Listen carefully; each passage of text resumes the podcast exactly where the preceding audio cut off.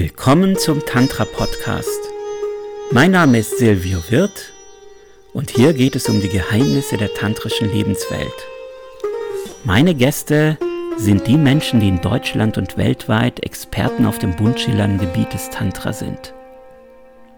Dadurch möchte ich einen Beitrag leisten, diesen Pfad vielen Menschen zugänglich zu machen.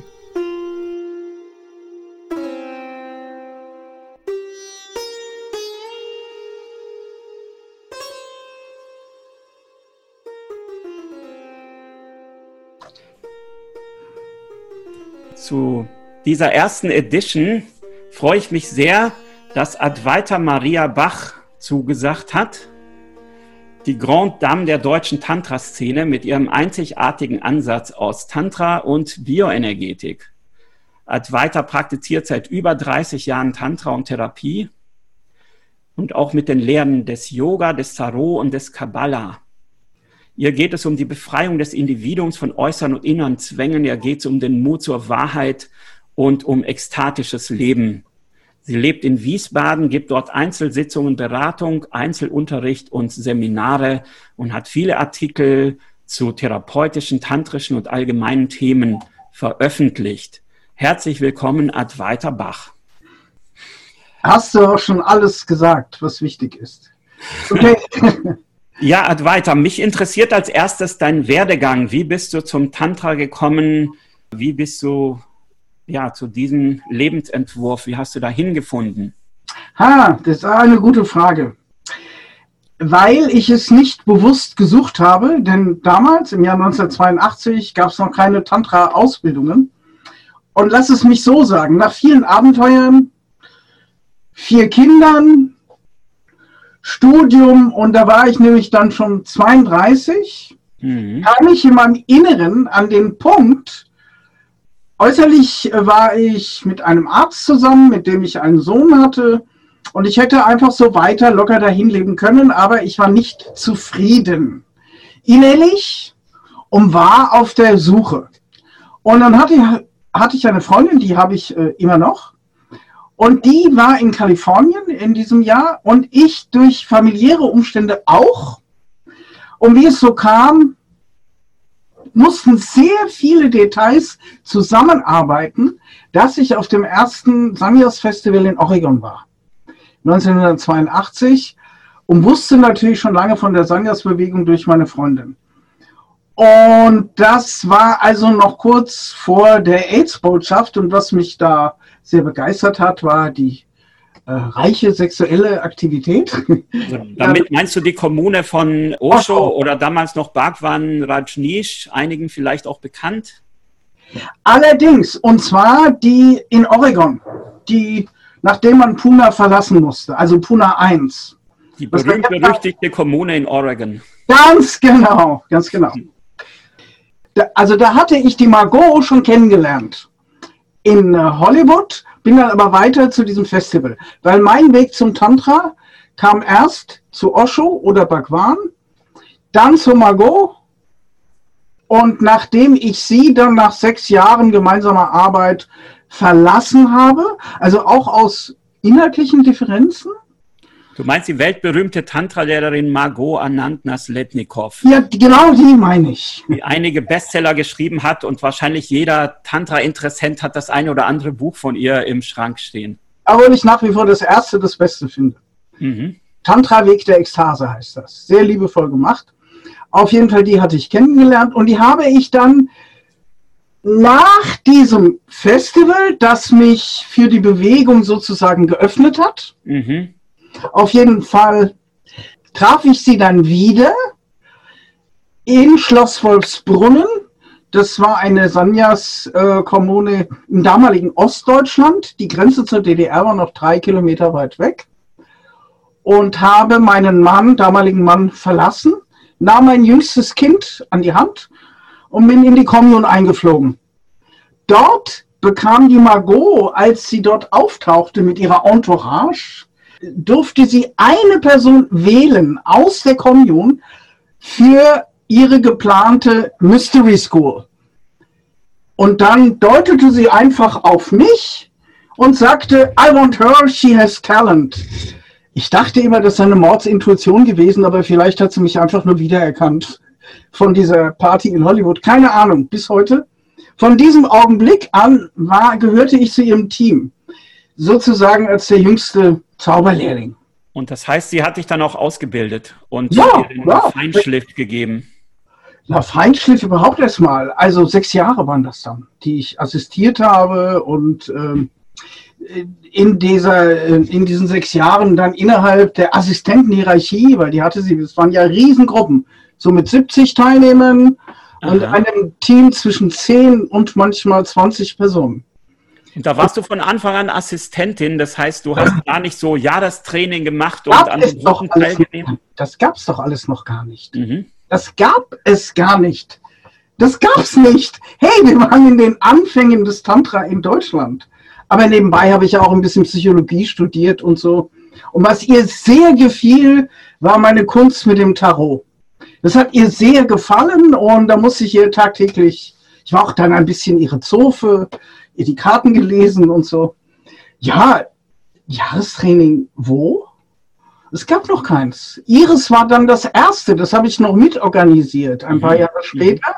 Ich war sechs Jahre an ihrer Seite, auch äh, über die Kommune hinaus, also die in Wolfsbrunnen, weil wir beide haben ungefähr zur gleichen Zeit die Kommune dann verlassen, wegen des um sich greifenden spirituellen Faschismus.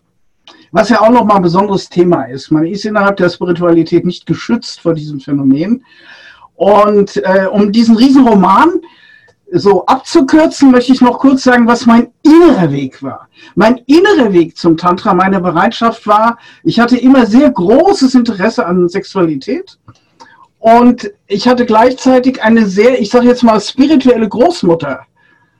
Meine Mutter war nur katholisch. Meine Großmutter, nach der ich Maria heiße, die war richtig spirituell. Deren Augen leuchteten, wenn sie vom Herrn Jesus sprach. Die ist jede Nacht um vier aufgestanden für die Andacht. Das muss man sich mal vorstellen. Auf jeden Fall. Und meine innere Suche, die in den 60ern meanderte zwischen dem politischen und dem spirituellen, ist dann schließlich beim spirituellen gelandet. Weil viele sagten, geh doch in die Politik, das kannst du. Also eine klassische Karriere, so erst 68er und dann zu äh, Osho Bhagwan, was ja, glaube ich, auch eine Zeitgeschichte ist, eine ganz interessante. Ah, ja, wie es damals vielen Menschen gegangen ist, vielen interessanten, wachen Menschen. Unbedingt, natürlich. Natürlich. Und ähm, ich habe dann die Bewegung verlassen, ziemlich offiziell dann im Jahr, äh, zehn, zehn Jahre später. Da war ich dann auch das letzte Mal in Puna 2 dann. Was, denke ich, auch einigen Mut erforderte, weil man ja wahrscheinlich in diese Identität sehr stark reingekommen ist und kaum noch andere Leute kannte und dann einfach dem Ganzen den Rücken zu kehren, weil man doch feststellt, das ist mir jetzt hier zu autoritär, das ist mir zu, äh, zu faschistoid schon. Das erfordert natürlich einiges an innerer Haltung und äh, stößt dich dann, kann ich mir vorstellen, auch erstmal in so ein Limbo, in so ein No Man's Land hinein. Ja, das kann man wohl sagen. Das kann man wohl sagen. Und das war ganz furchtbar, die Kommune zu verlassen. Da hast du jetzt ein Fass aufgemacht. Ich kommt wieder so ein Roman. Also ich möchte es ganz kurz machen, ohne die Ermutigung meiner Freundin Kutira, die damals auch in der Mystery School war. Mhm. Die sagte einfach, ja, Atwa Itat, so, so darf man das ja nicht aussprechen dann machst du doch einfach draußen deine Gruppen. Weil ich hatte ja davor noch keine Gruppen geleitet und indem sie mich so ermutigt hat, habe ich dann einfach damit angefangen. Und siehe da, es ging. Es war es wahrscheinlich ging. gar nicht so klar, dass es irgendeinen draußen gibt, wo sich jemand für Tantra-Gruppen interessiert in der damaligen Zeit. Also es war noch, ach Gott, das waren noch Zeiten. Tantra war ein Mysterium. Mhm. Äh, kein Massenangebot und es gab auch noch keine sich verselbstständigte Massagefraktion, plus auch nicht die große Konkurrenz von Schamanismus oder Yoga wie heute. Ja, es waren halt Anfänge. Aber in, ich sag mal so, in jenen Tagen war ja vieles vom Zauber des Anfangs umgeben. Und so auch damals das Tantra. Und was die Margot betrifft, ich bin heute noch ganz, ganz locker mit ihr in Kontakt. Aber ich vermisse meinen Freund Andro. Entschuldige, das hast du nicht gefragt, aber ich vermisse ihn sehr. Als den Gegenpol innerhalb des Tantra. Zu dem Tantra. Da ist auch ein, ein großer deutscher Tantra-Lehrer gemeint, der am 23. Dezember letzten Jahres gestorben ist. Auch einer meiner wichtigen Lehrer. Und von Advaita und Andro wissen wir, dass sie eng befreundet waren ein großer Verlust, der mit 79 Jahren in Brasilien verstorben ist.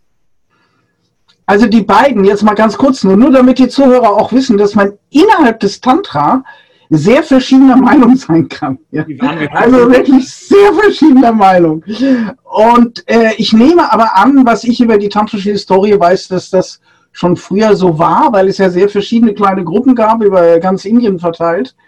Und die hatten auch nicht in jedem Detail dieselbe Ansicht über alles. Auf jeden Fall. Oh, das hat mich schon mal ganz schön erwischt, das mit Andro gerade. Dieser Trauerprozess, der ist noch nicht abgeschlossen. Auf jeden Fall, die zwei konnten sich gar nicht leiden. Ich sag mal kurz, was ich bei ihr gelernt habe, ist der, das aristokratische Tantra.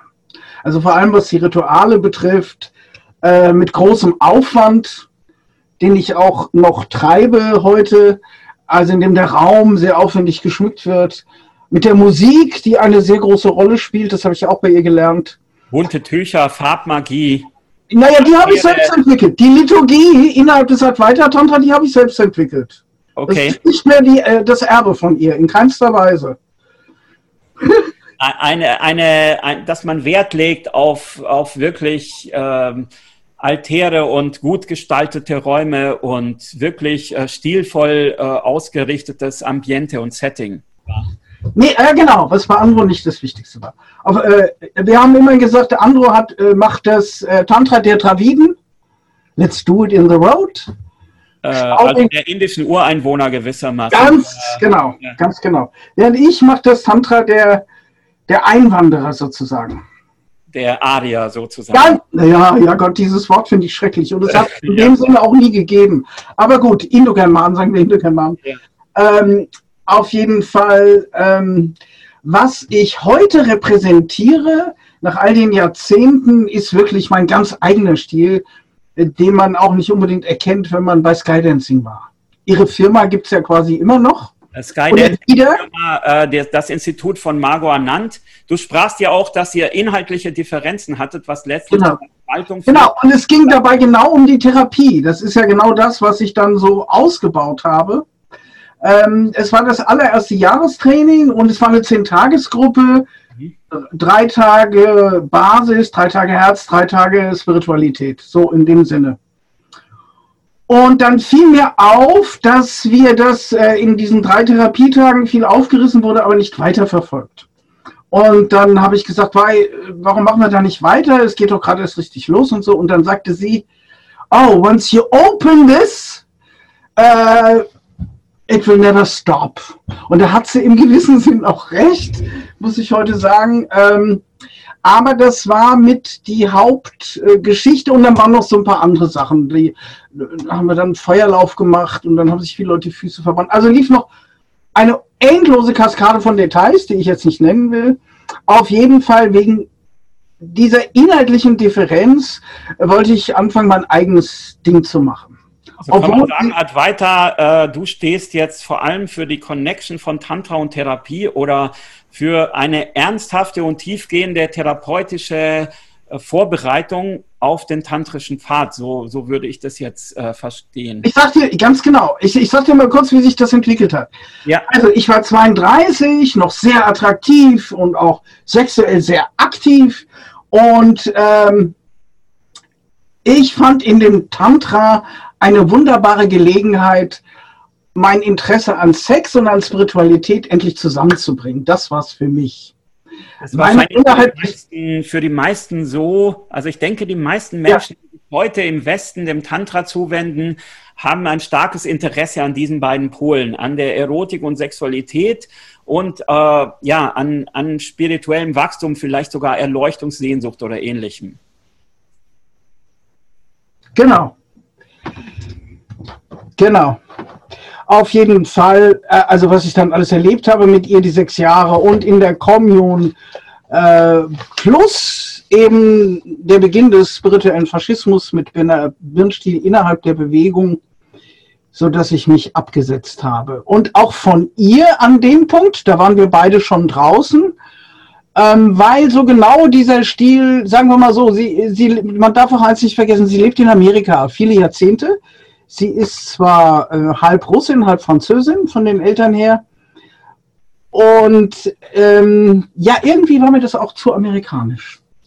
Amerikanisch. Ein bisschen showzentriert oder äh, so, so vielleicht äh, zu oberflächlich für deine deutschen Seele oder. Wahrscheinlich. Mhm. Das hat man mir später oft gesagt, auch auf Hawaii in Kalifornien. Oh, oh, you're so German. So deep. ja. Ja, irgendwie. Ähm, oder wie leichtfertig man immer Shiva und Shakti sagte, während ich dachte, das müsse man sich irgendwie verdienen oder das sei ja. irgendwie was Besonderes. Ähm, auf jeden Fall, und wie sich dann hat sich das erst entwickelt nach unserer Trennung, wurde ich sesshaft, bin zurück in meine Heimatstadt, wo ich heute noch bin, ist ja auch eine sehr schöne Stadt, und habe dann angefangen und erst in den Einzelsitzungen, die ich dann gegeben habe mit eigenen Klienten und mit den eigenen Gruppen, fiel mir auch die Masse der sexuellen Blockaden auf ist ja nicht alles immer gleich ein ganz, ganz tiefes Trauma, aber wie ich es kannte, weil mein eigener Sex war ziemlich ungebremst und impotente Liebhaber hatte ich auch noch nicht viele getroffen. Also mir war so, sagen wir mal, das gesamte sexuelle Elend auf der Welt nicht so nicht klar.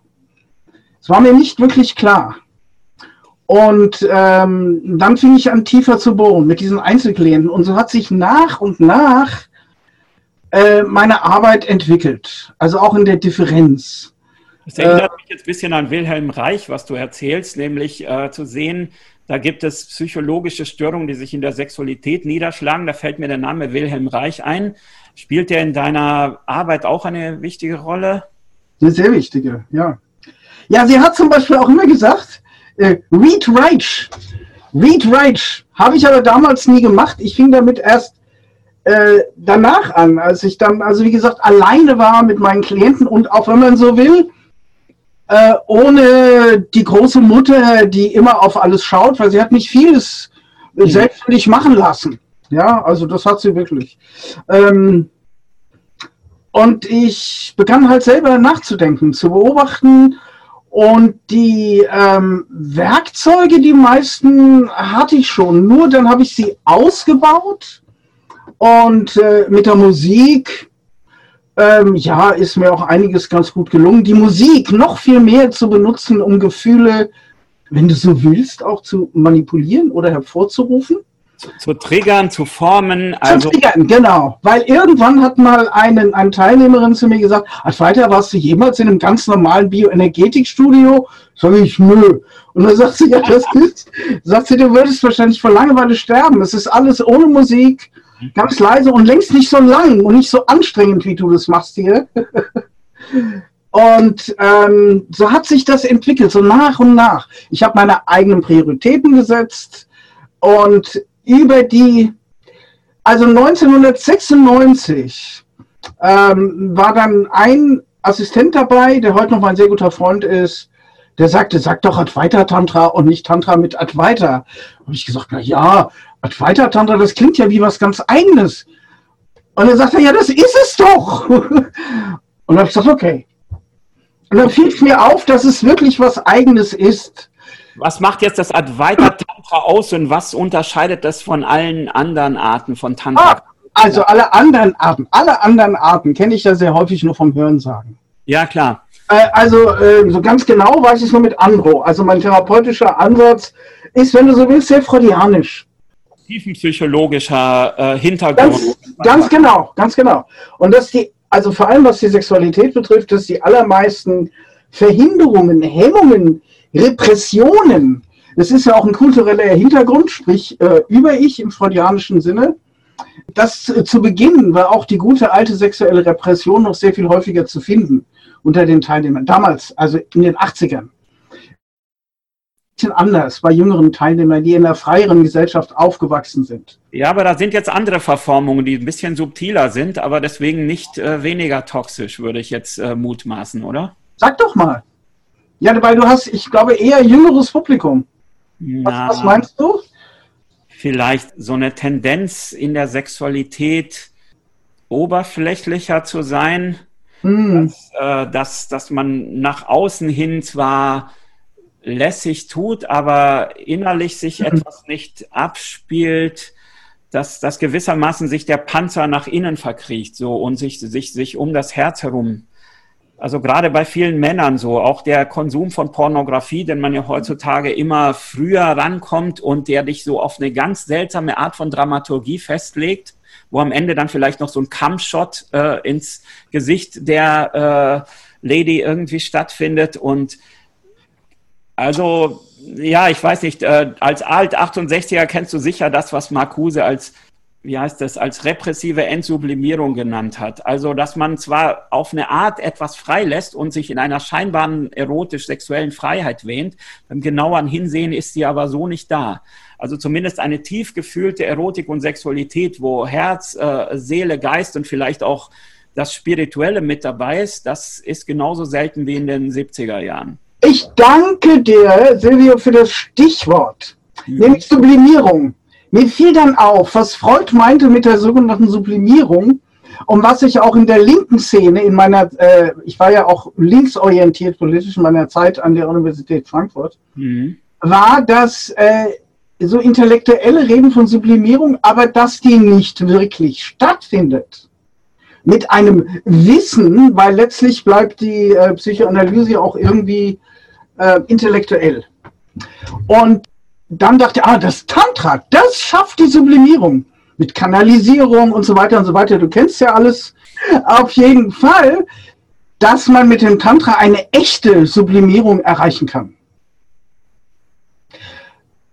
Wie das ja schon Osho gesagt hat, dass äh, das wirkliche Überwinden der Sexualität nicht durch das Verleugnen möglich ist, sondern indem man durch den Sex durchgeht. Ganz weißt genau. In der Hinsicht bist du wahrscheinlich auch Schülerin von Osho. Ja, du, ich habe festgestellt, ich hatte auch viel Kritik an ihm, aber ich bin doch äh, am Ende seine Schülerin, vor allem wie meine Arbeit aufgebaut ist. Äh, und sie ist bestimmt ähnlich wie das vieler berühmter Sanyas-Tantriker, in deren Gruppen ich nie war. Nur ich denke, ähm, also es ist erstmal, ich sage immer durchs Raue zu den Sternen. Ich sage es jetzt nicht auf Latein, weil das ist sogar der Spruch irgendeiner ganz komischen Vereinigung. Ich glaube sogar von Burschenschaften. Obwohl, äh, also durchs Raue zu den Sternen ist durchaus mein Motto. Das heißt, man, guck, man guckt sich erstmal an, was das Glücklichsein, das Ganzsein, das Einssein, ad weiter, jenseits von Dualität, sein verhindert. Mhm. Und danach sollte man, äh, so wie bei Dornröschen, die Hecke wegschaffen können, die aus Kindheitstraumata und was weiß ich für tausend Mechanismen besteht, dass dann fließt die Natur. So war mein Gedanke. Die Natur und das Tantra ist ja jetzt keine Natur, sondern Kultur. Und dann kultiviert man das, was die Natur uns geschenkt hat. Und so war der Weg gedacht und ist es im Grunde heute noch für meine Teilnehmer. Nur, dass das nicht geht in einem, sagen wir mal, wie ein Aktendeckel.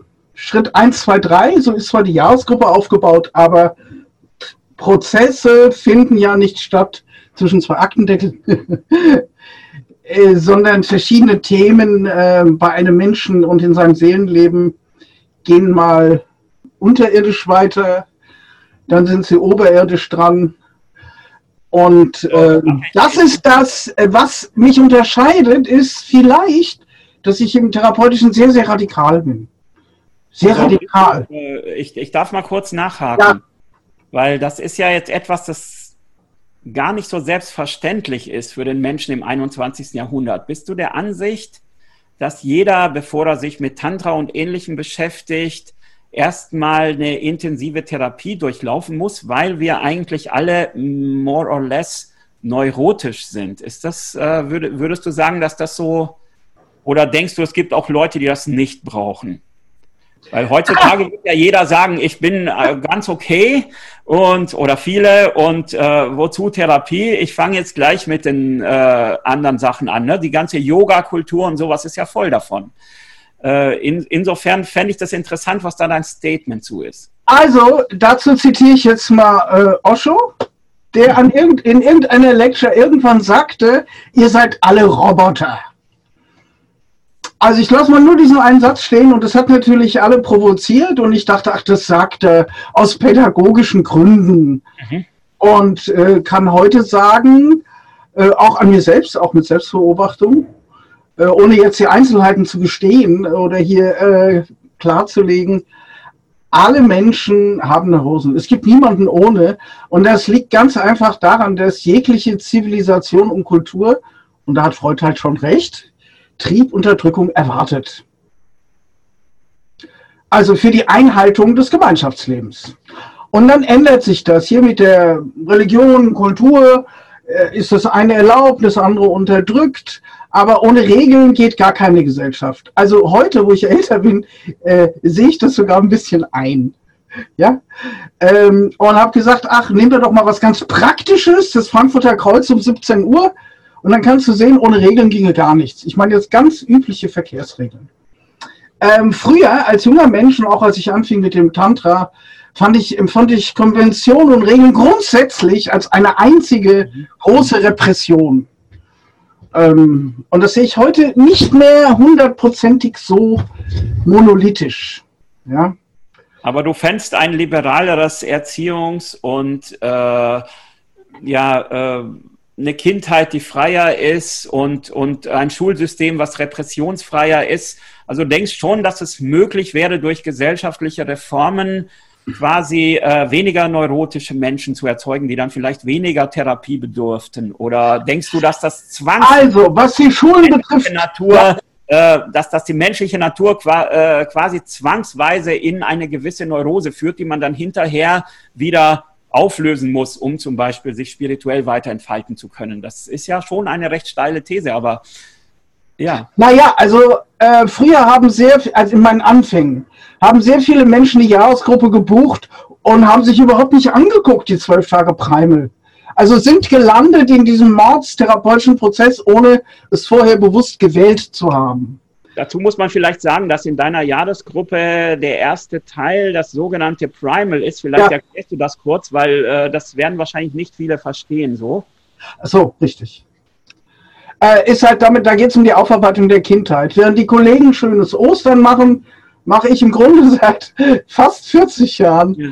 An Ostern geht es zur Sache. Und Ostersonntag habe ich immer besonders gerne gewütet gegen christliche Verlogenheit. Scheinheiligkeit. Das ist, und, Therapie, ja. das die Primärtherapie nach Arthur Janov oder was muss man sich drüber Da habe ich den Namen her, aber ich war jetzt nicht bei Janov. Ich habe schlichtweg die Tools genommen, die ich schon hatte, auch durchaus bei der Margot. Mhm. Also Bio äh, übrigens habe ich Yoga schon unabhängig davon praktiziert, seit ich 17 war. Also das nochmal ganz nebenbei. Äh, und war auch sieben Jahre im Ballett, was jetzt Körperkultur betrifft. Das ist so eine andere also Schiene. Heute noch äh, teilweise sehr flexibel, wie ich weiß. Ja, ich bin dehnbar, heute noch, ja, sehr. Auf jeden Fall, ähm, um jetzt mal auf dieses Osho-Zitat zurückzukommen, und dann habe ich einfach gesehen, es stimmt, wir sind alle Roboter. Und die Roboter, das ist, dieser, das ist dieses Unbewusstsein.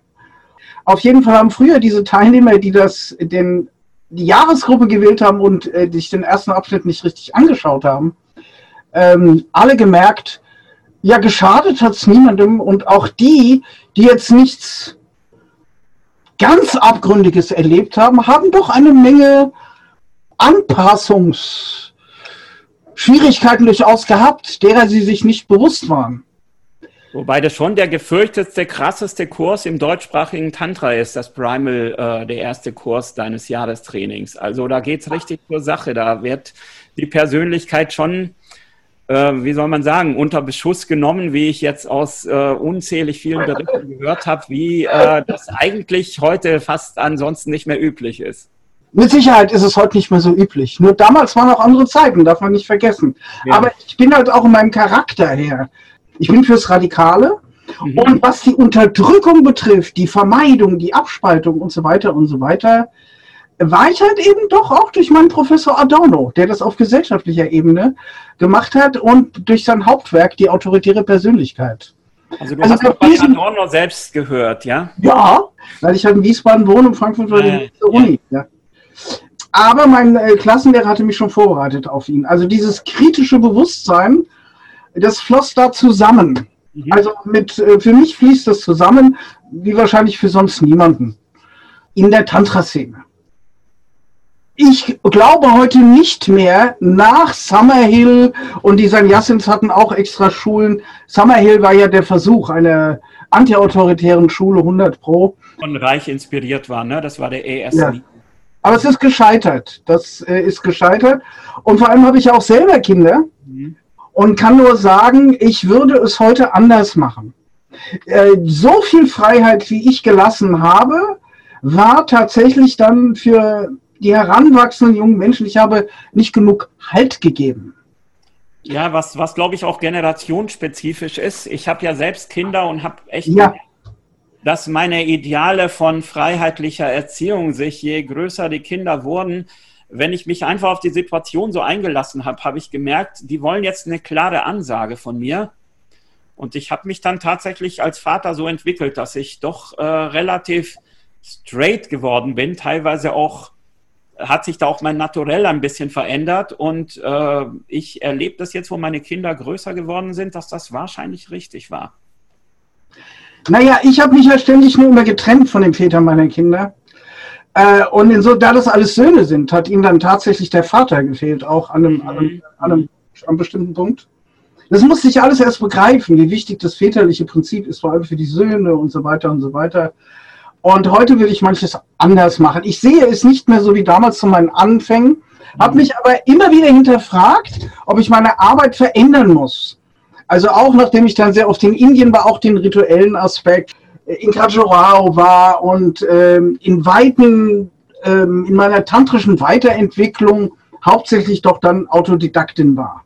Also dieser Aspekt der, der Therapie taucht ja im traditionellen indischen Tantra so nicht auf. Hm. Mir, mir, fällt nur auf, es gibt da so als Preliminaries, so als, Anf als, als Dinge, die man tun muss, bevor man mit Tantra anfängt, in verschiedenen Traditionen so Reinigungspraktiken oder sowas. Das kann dann in Tibet so 100.000 Niederwerfungen sein oder das äh, Rezitieren von speziellen Reinigungsmantren.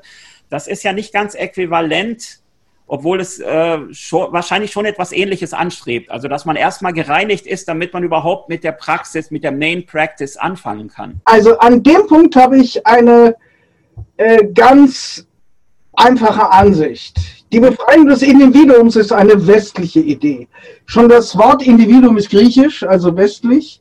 Ungeteilt, Und, ne? Äh, bitte? Ungeteiltheit. Äh, ja, auf jeden Fall ist es kein östliches Wort. Mhm. Und äh, ich bin ja auch viel gereist. Also auch viel in Asien gewesen, in Thailand, in Bali, wo ich Monate geblieben bin, mindestens. Äh, und kann nur sagen, die asiatischen Kulturen sind äh, im Kern teilweise sowas von autoritär, das können wir uns gar nicht vorstellen. Nur die nennen das nicht so. Das ist nicht in deren Bewusstsein. Und auch das Tantra finde ich teilweise, ich habe hier also auch zum Beispiel so einen schönen Bildband über Tantra, äh, da ist der große König und er hat fünf Shaktis. Äh, eine verwöhnt er oral, die sitzt auf seiner Brust, er hat zwei Finger in zwei Yonis stecken und noch die Zehen in zwei Yonis stecken. Aber nirgendwo gibt es eine Abbildung von einer Frau mit fünf Männern. Und insofern würde ich sagen, subtil geistert das Patriarchalische auch durch die tantrischen Schriften. Und ja, es wendet sich ja eigentlich nur an männliche Praktizierende. Richtig, das auch noch. Es wird und einmal, es ja. wird erzählt, dass man Frauen verehren soll und die Frau wird gewissermaßen als anbetungswürdig dargestellt, aber das hat ja oft mehr so einen plakativen Charakter, weil es sich äh, eigentlich die ganzen Ritualanweisungen ja immer nur an den männlichen praktizieren und äh, man fragt sich, ob es so weibliche Praktizierende des Tantra in dem Sinne so gegeben hat oder ob die eigentlich sich immer irgendwelche niedrigkastigen Frauen ausgeliehen haben, um mit ihnen die Rituale zu machen, was letztlich eine Ausbeutung ihrer Energie bedeutet. So. Richtig. Also, am traditionellen Tantra, die da durchaus berechtigt mir teilweise scheint. Ja, aber ich meine, alle asiatischen äh, Kulturen, die haben sehr tolle Kulturen hervorgebracht, aber Individuum und vor allem die Psychoanalyse, das ist nun mal der Westen. Jetzt bin ich aber bei Osho eingestiegen. Und ja. Osho war, hat ja nun wie kein anderer indischer Guru äh, das überhaupt nicht als unversöhnliche Pole gegeneinander gestellt. Hier die Therapie und da die Meditation und die Tradition. Er hat sich teilweise auch über die Tradition lustig gemacht. Also über indische Götter und ihre Tiergesichter, über alles möglich. Der hat sich über alles lustig gemacht. Ja, aber ich glaube, ihm war es ein zentrales Anliegen, Ost und West zu integrieren. Also ich denke, ein Teil von Osho, was auch bewahrenswert in der heutigen Zeit ist, so das Wissen des Ostens, was eigentlich einfach darum geht, äh, verschiedene geistige, spirituelle Zustände äh, zu, zu erreichen. Also gewissermaßen eine, eine Art Weg des Aufstiegs und äh, der Westen, äh, wo man sagen könnte, vielleicht das Beste des Westens ist diese Tiefenpsychologie und die Reflexion der eigenen Schatten und das, das Reinigen der eigenen Persönlichkeit. Und das ja. natürlich aus einer ja. Verbindung, das denke ich halt auch als integraler Tantriker, als eine Verbindung mhm. von Ost und West oder von Schattenarbeit und Meditation, dass das eigentlich das Beste in uns hervorbringt. Äh, da sind wir, glaube ich, uns einig, oder? Ja, auf jeden Fall, auf jeden Fall war das für mich, da ich ja unter Oschos Dach sozusagen ja. dazu gekommen war, war das für mich jetzt nicht keine Frage und es ist ja auch Neotantra, was wir machen. Und dazu kommt noch ein anderer Gesichtspunkt. Ich glaube schon, dass die Gesellschaften, gerade jetzt mal vor 5000 Jahren oder noch länger, sich nicht so dynamisch entwickelt haben wie heute. Also die Dynamik, die wir heute haben, also wie zum Beispiel jetzt auch die digitale Revolution, die ja keiner vorausgesehen hat, auch nicht Orson Welles, und wie wir selber das Totalitäre erlauben, nämlich die totale Überwachung von privaten Konzernen. Ähm, übrigens, dieses Zoom, hängt das auch an Zuckerberg oder nicht?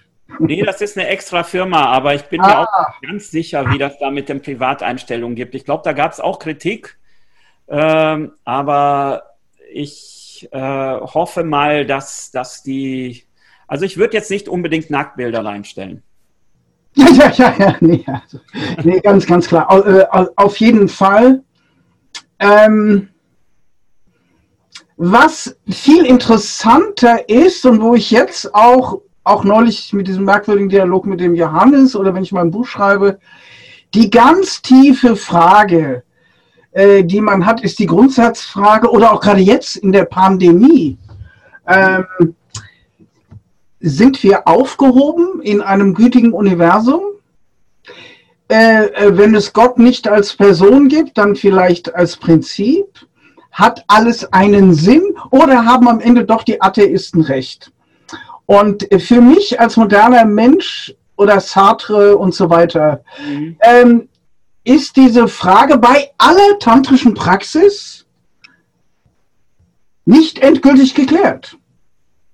Ein, ein, ein, Aspekt, ein Aspekt war für mich auch eine Einleitung von Harish Johari, was im Chakra-Buch oder irgendwas anderem, wo er sagt, Tantra ist eine Wissenschaft. Das heißt, wenn du das und das tust, dann tritt das und das ein.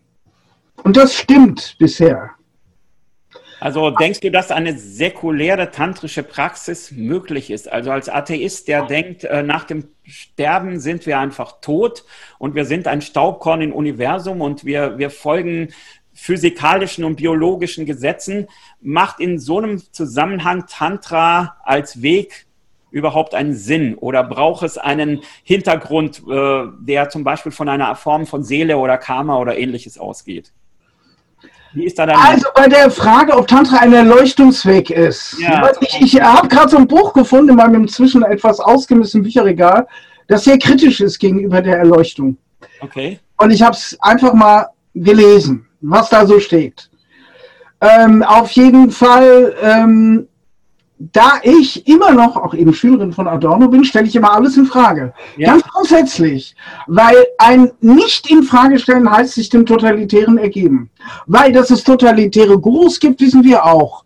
Und dass gerade jetzt zum Beispiel gerade die Gläubigen, äh, die nicht aufhören können, beisammen zu sein und sich ständig zu versammeln, mhm. äh, siehe die orthodoxen Juden in Israel und so weiter, äh, davon halte ich nichts.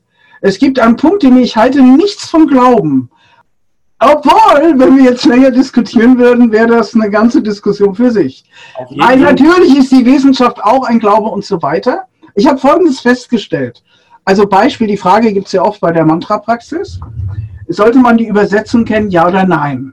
Und die einen sagen dies und die anderen sagen das. Und ich habe festgestellt, äh, wenn ich nicht glaube, also an die angerufenen Götter oder irgendwas, kann ich das Mantra praktizieren und es wirkt, aber wenn ich die Hintergründe kenne und klinke ich mich mehr ein, wirkt es mehr.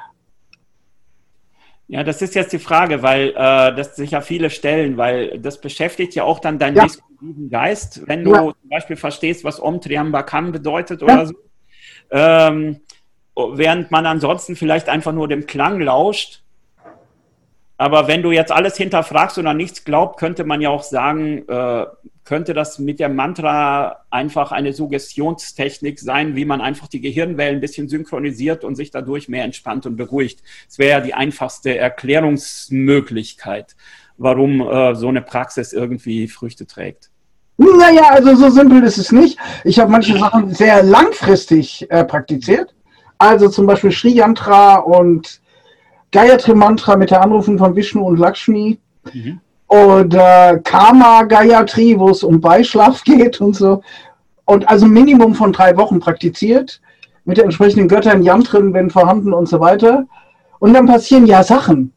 Also wie sie dem Magier auch geschehen. Dann passieren Dinge, von denen man natürlich nicht weiß, ob sie ohne die Praxis auch passiert wären. Äh, dann passieren auf jeden Fall Dinge, wo es dir so vorkommt, als hätte die Praxis die herbeigezaubert. Ich kenne das auch, ja. ja. ähm, man kann natürlich aber gerade mit Hilfe der modernen Neurologie alle möglichen anderen Fragen stellen an dieses Thema. Aber wie auch immer, ich zweifle ja auch nicht unablässig. Äh, und ähm, bin auch nicht immer vom äh, Zweifel beunruhigt. Aber es hat Situationen gegeben in meinem Leben und ein bisschen ist auch meine jetzige Depression so, äh, wo vor allem 2009, wo so viele schreckliche Dinge passiert sind in meinem Leben, wo ich die Verbindung zu den Göttern völlig verloren habe. Und ich wollte nichts mehr wissen von irgendwas. Ich habe damals alle Statuen hier, habe ich unter Tücher getan. Also und nun ist es aber auch von großen Christen bekannt. Also ich fand zum Beispiel bei der Biografie von der heiligen Teresa, äh, nicht die heilige, hieß die heilig? Du, du weißt, wen ich meine. Mutter Teresa. Mutter Teresa, genau. Die hatte auch ähm, eine ganz tiefe Glaubenskrise und ich kenne das auch aus, aus den Geschichten von großen Christen und Mystikern. Mhm. Ähm, weil was mir damals geschehen ist, und ich war ja eigentlich nur Zeuge von schrecklichen Toden um mich herum, ich habe es nicht mehr verstehen können oder erklären können mit irgendwas wie Karma oder irgendwas.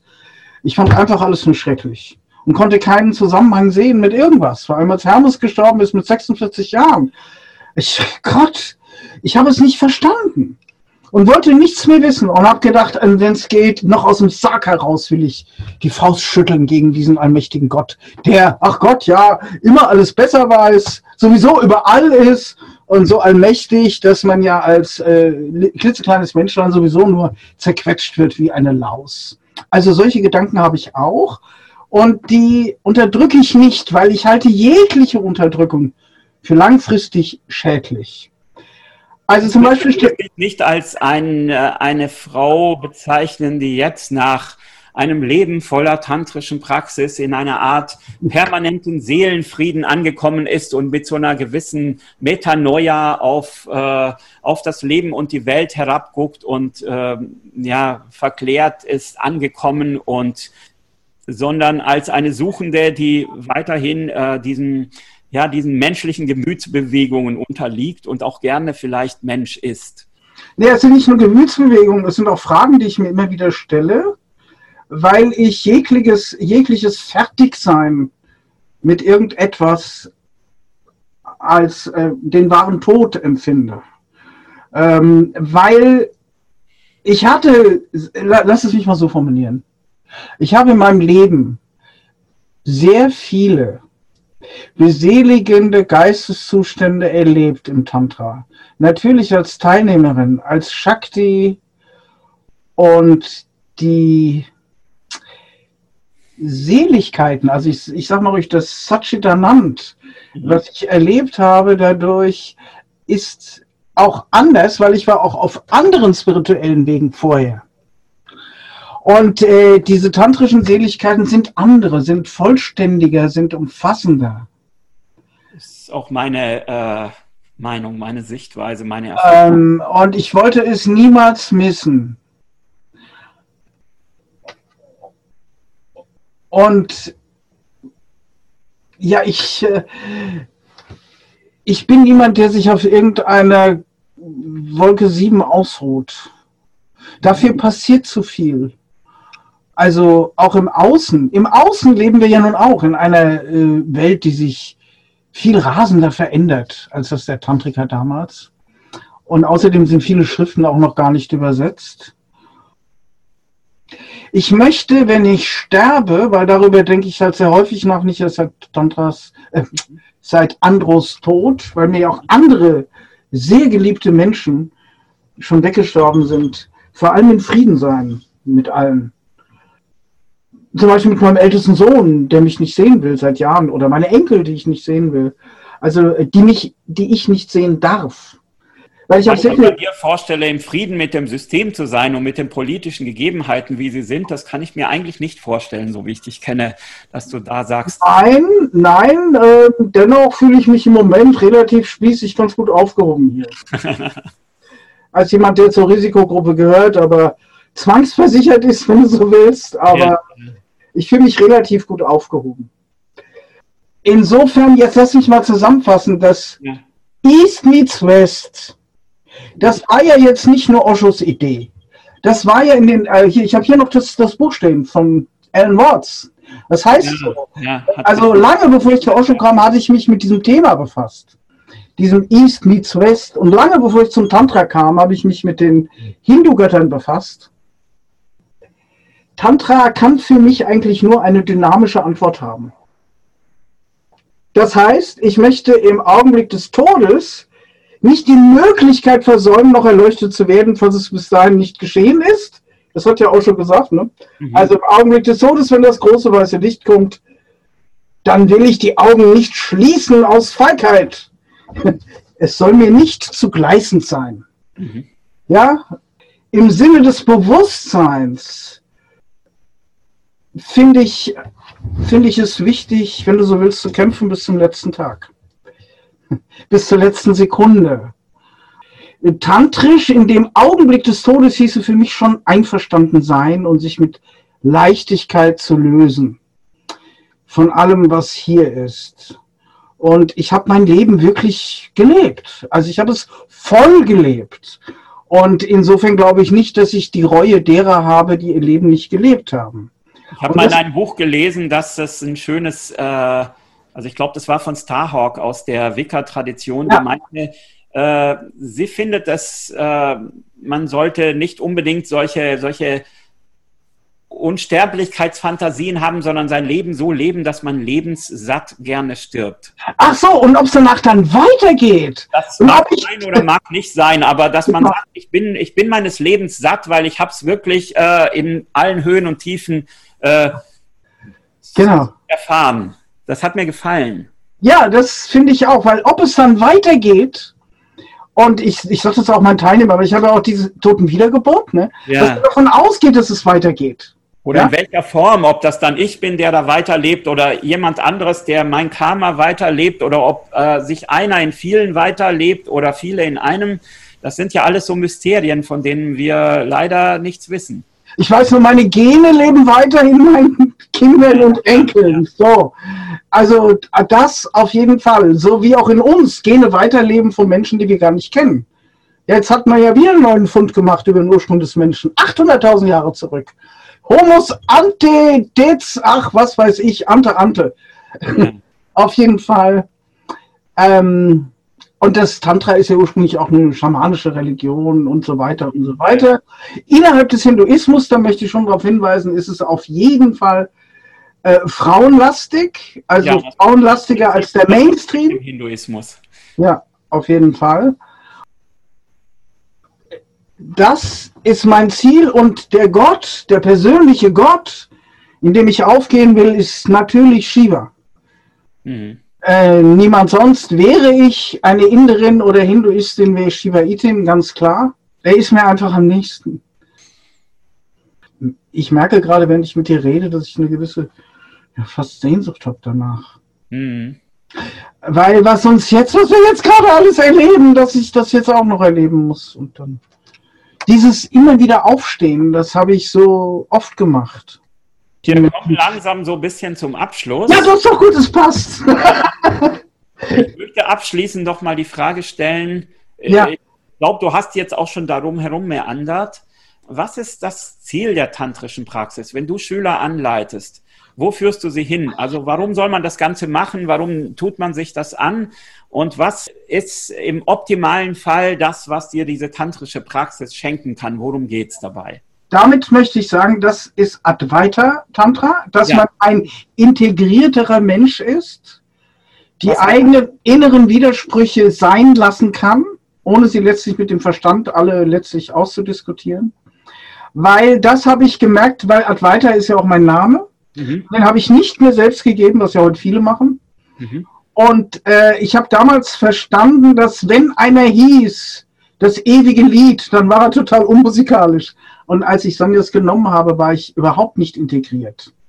Und dieses einfach eher umfassend sein, also wie ein, als wie ein Lichtstrahl dem irdischen äh, entfleuchen äh, sozusagen, sondern eins sein als erstes mit sich selbst. Und damit hat man genug zu tun, wenn man das mal erkennt, was das ist, dieses Selbst. Und das ist, wie die Tantriker sagen, das ist der Kosmos, der innere, und dann gibt es den äußeren. Und was soll die tantrische, ja, das soll es bringen auf meinem Weg, dass man integrierter ist. Heißt das auch lebendiger? Ja, natürlich, sowieso. Sexueller? Ja, da kannst du mal sehen, wie alt ich geworden bin. Früher habe ich das immer als erstes gesagt. Das ist für mich selbstverständlich. Wie ist das mit der Sexualität? Mono oder Poly? Oder, äh, Ach, ganz oder? wie das Individuum es als richtig empfindet. Ich würde auch daraus überhaupt kein Dogma machen. Aber zumindest die Freiheit, sich auch mal erotisch, sexuell mit anderen Menschen als dem Partner auszuprobieren, was ja für viele gar kein ein, ein gedankliches Tabu ist, das würdest du schon konfrontieren. Das habe ich gar nicht erwähnt, weil das finde ich so selbstverständlich. Also sowas von selbstverständlich. Weil das hat ja schon die Hippie-Bewegung angerührt damals. Vielleicht fünf also, Prozent der Bevölkerung denken darüber nach, würde ich jetzt mal so sagen. So wenige, immer vielleicht noch. sind das jetzt gerade die, die sich diesen Podcast anhören, schon, aber vielleicht ja. magst du dazu auch das eine oder andere. Gerne, gerne. Gerne. Also eine Tantra-Gruppe gibt zum Beispiel einem Besucher ein Setting, das der Gruppenleiter setzt, um sich direkt essentieller zu begegnen als auf dem normalen Weg. Ich sage jetzt mal draußen im Leben, im mhm. Café oder so. Und man muss trotzdem nicht mit jedem, jeden heiraten oder eine Beziehung eingehen oder so. Und ja, natürlich, ich hänge die Freiheit sowieso höher, höher noch als die Liebe. Wir dürfen nicht als Tantra-Lehrer selber wieder äh, neue Strukturen erschaffen, wo die Menschen sich gedrängt oder genötigt fühlen, irgendwas zu tun oder zu lassen, finde ich. Also womit mir äh, andere geholfen wird, zum Beispiel, wenn jemand Nein sagt, dass er trotzdem teilnehmen kann als tantrischer Zeuge. Das ist eine Idee, die kannte ich vorher nicht. Ja, das äh, wird heute, glaube ich, viel gemacht. Zumindest ich mache das in meiner Gruppe. Ich kenne es auch von vielen Kollegen. Und ähm, also grundsätzlich bin ich für die Freiheit und auch in meinen Gruppen hat jeder Mensch die Freiheit. Und ich bin auch im Verlaufe der Jahrzehnte einfach auch lockerer geworden. Weil es auch wenig Sinn hat, erwachsene Menschen zu ihrem Glück zu zwingen. Und die meisten erscheinen sowieso. Und Deutsche sind sowieso ziemlich tiefgründig.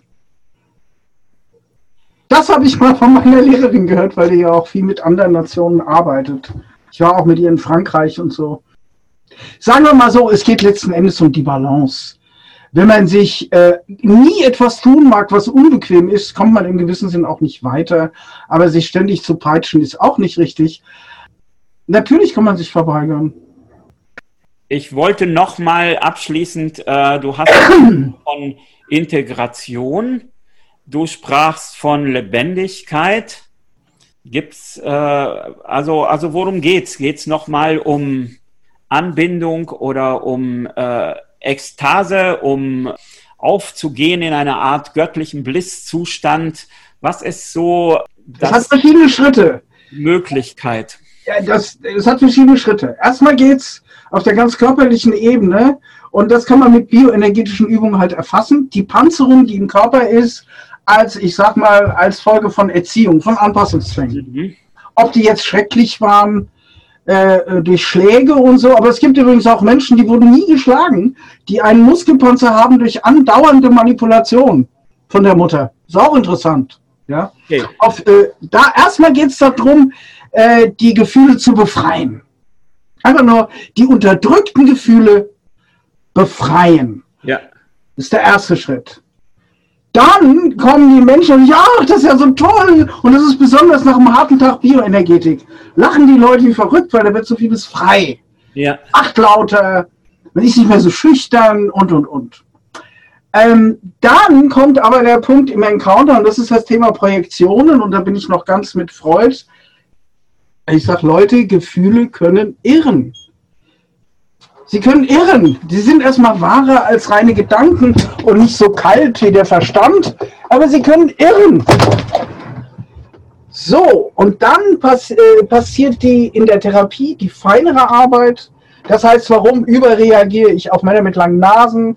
Ja, weil mein Vater hatte eine lange Nase und der hat mich immer geschlagen. Jetzt mal als ganz simples Beispiel.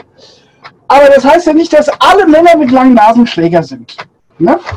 Also das, und dann lernt man über sich und den anderen und das ist dann ein ganz langer Prozess. Und dann das sich einlassen auf das Wecken der spirituellen Energie. Also, das ist zum Beispiel so die Bioenergetik, also vor allem der Bogen mit, äh, der mit Feuersäule, aber ich meine auch den, den Singlebogen mit Feuersäule. Da ist, ähm, das kann man sozusagen sehr gut nehmen als Basisprogramm und dynamische von Osho, um dann die tantrischen Techniken anzuwenden zum Wecken der Kundalini.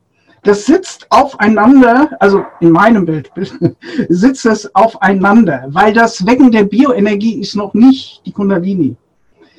Obwohl das auch mit Zittern zu tun hat. Aber trotzdem fließt es dann zusammen. Und dann kann man die tantrischen Techniken langsam einführen und dabei kommt heraus, im besten Fall, ein ekstatischer, aber auch bewusster Mensch. Ein Bogi eben. Weißt du, was ein Bogi ist? Ja, das Gegenteil zu Yogi. Ne? Der Bogi ist äh, ein weltlicher Genießer und der Yogi ist ein Asket. Und im Tantra geht es letztlich darum, aus dem Yogi und dem Bogi etwas Gemeinsames zu schmieden. Also die Integration von beiden. Na, das kannst das, du sehen. vielleicht Sorba the Buddha nennen könnte, wie Osho das gesagt hätte. Niemand hätte es besser formulieren können als du, mein gelehrter Freund. ja, und aber manchmal ist es so, dass in einer Phase etwas anderes gesagt wird als in einer anderen. Also rituelle Parameter sind einfach völlig anders als in der Therapie. Und das, aber die Leute nehmen das ganz gut an. Jetzt kommt diese Phase, dieser Baustein, das sind wieder andere Parameter. Also einfach schreien, weil er irgendwas quer sitzt, äh, ist im Ritual natürlich No-Go. Gut, und das Ritual wären dann bei dir so die späten Stufen und das führt dann, sage ich mal, zu Erleuchtung, oder? Im besten Fall. zu einer lebendigen Erleuchtung. Ja. Also übrigens, ähm, Menschen, die andere Pfade ähm, konsequenter zu Ende gegangen sind als ich, also wie zum Beispiel im Zen oder so, und die dann bei mir waren, auch gesagt, dass die Zustände nach dem Ritual ganz andere sind als nach zehn Tagen wie Passana oder so. Dass mhm. es mehr ein Strömen ist äh, des ganzen Menschen. Also Wie auch immer. Vielleicht das, das geistige Erwachen, was vielleicht eher so ein Shiva-Pfad ist, noch mehr zum Shakti-Pfad wird und noch stärker durch die Energien, durch die Nadis, durch, die, durch das Nervensystem im Körper präsent ist. Ne? Und dadurch auch mehr in der Erdung, im, im tatsächlichen Hier und Jetzt, im Leben so. Unbedingt. Ja, du hast es super formuliert. Genau so ist es. Und wenn man sich auch nicht von allen Kindheitsneurosen befreien kann, so haben doch all meine Teilnehmer gesagt, dass selbst die Einsicht, woher sowas kommt, auch schon ganz gut hilft. Also deshalb äh, ist ja, wie habe ich es früher formuliert, 10% bleiben für den, ab dem fortgeschrittenen Stadium, mhm. aber die anderen 90% haben auch profitiert, auch wenn sie, selbst wenn sie gar nicht weiter Tantra machen. Lieber Advaita, ich danke dir herzlich für dieses Gespräch. Es war mir eine Freude und sehr kurzweilig. Ich denke mal, unseren Podcast-Hörern geht es auch so. Ich, ich finde das überhaupt eine ganz gute Idee. Auf jeden Fall, das war sehr interessant, so das könnte man öfters machen. Und ich danke mir, ich danke dir, lieber Silvio. Und damit beende ich jetzt diese Aufzeichnung. Dankeschön, Advaita Maria Bach.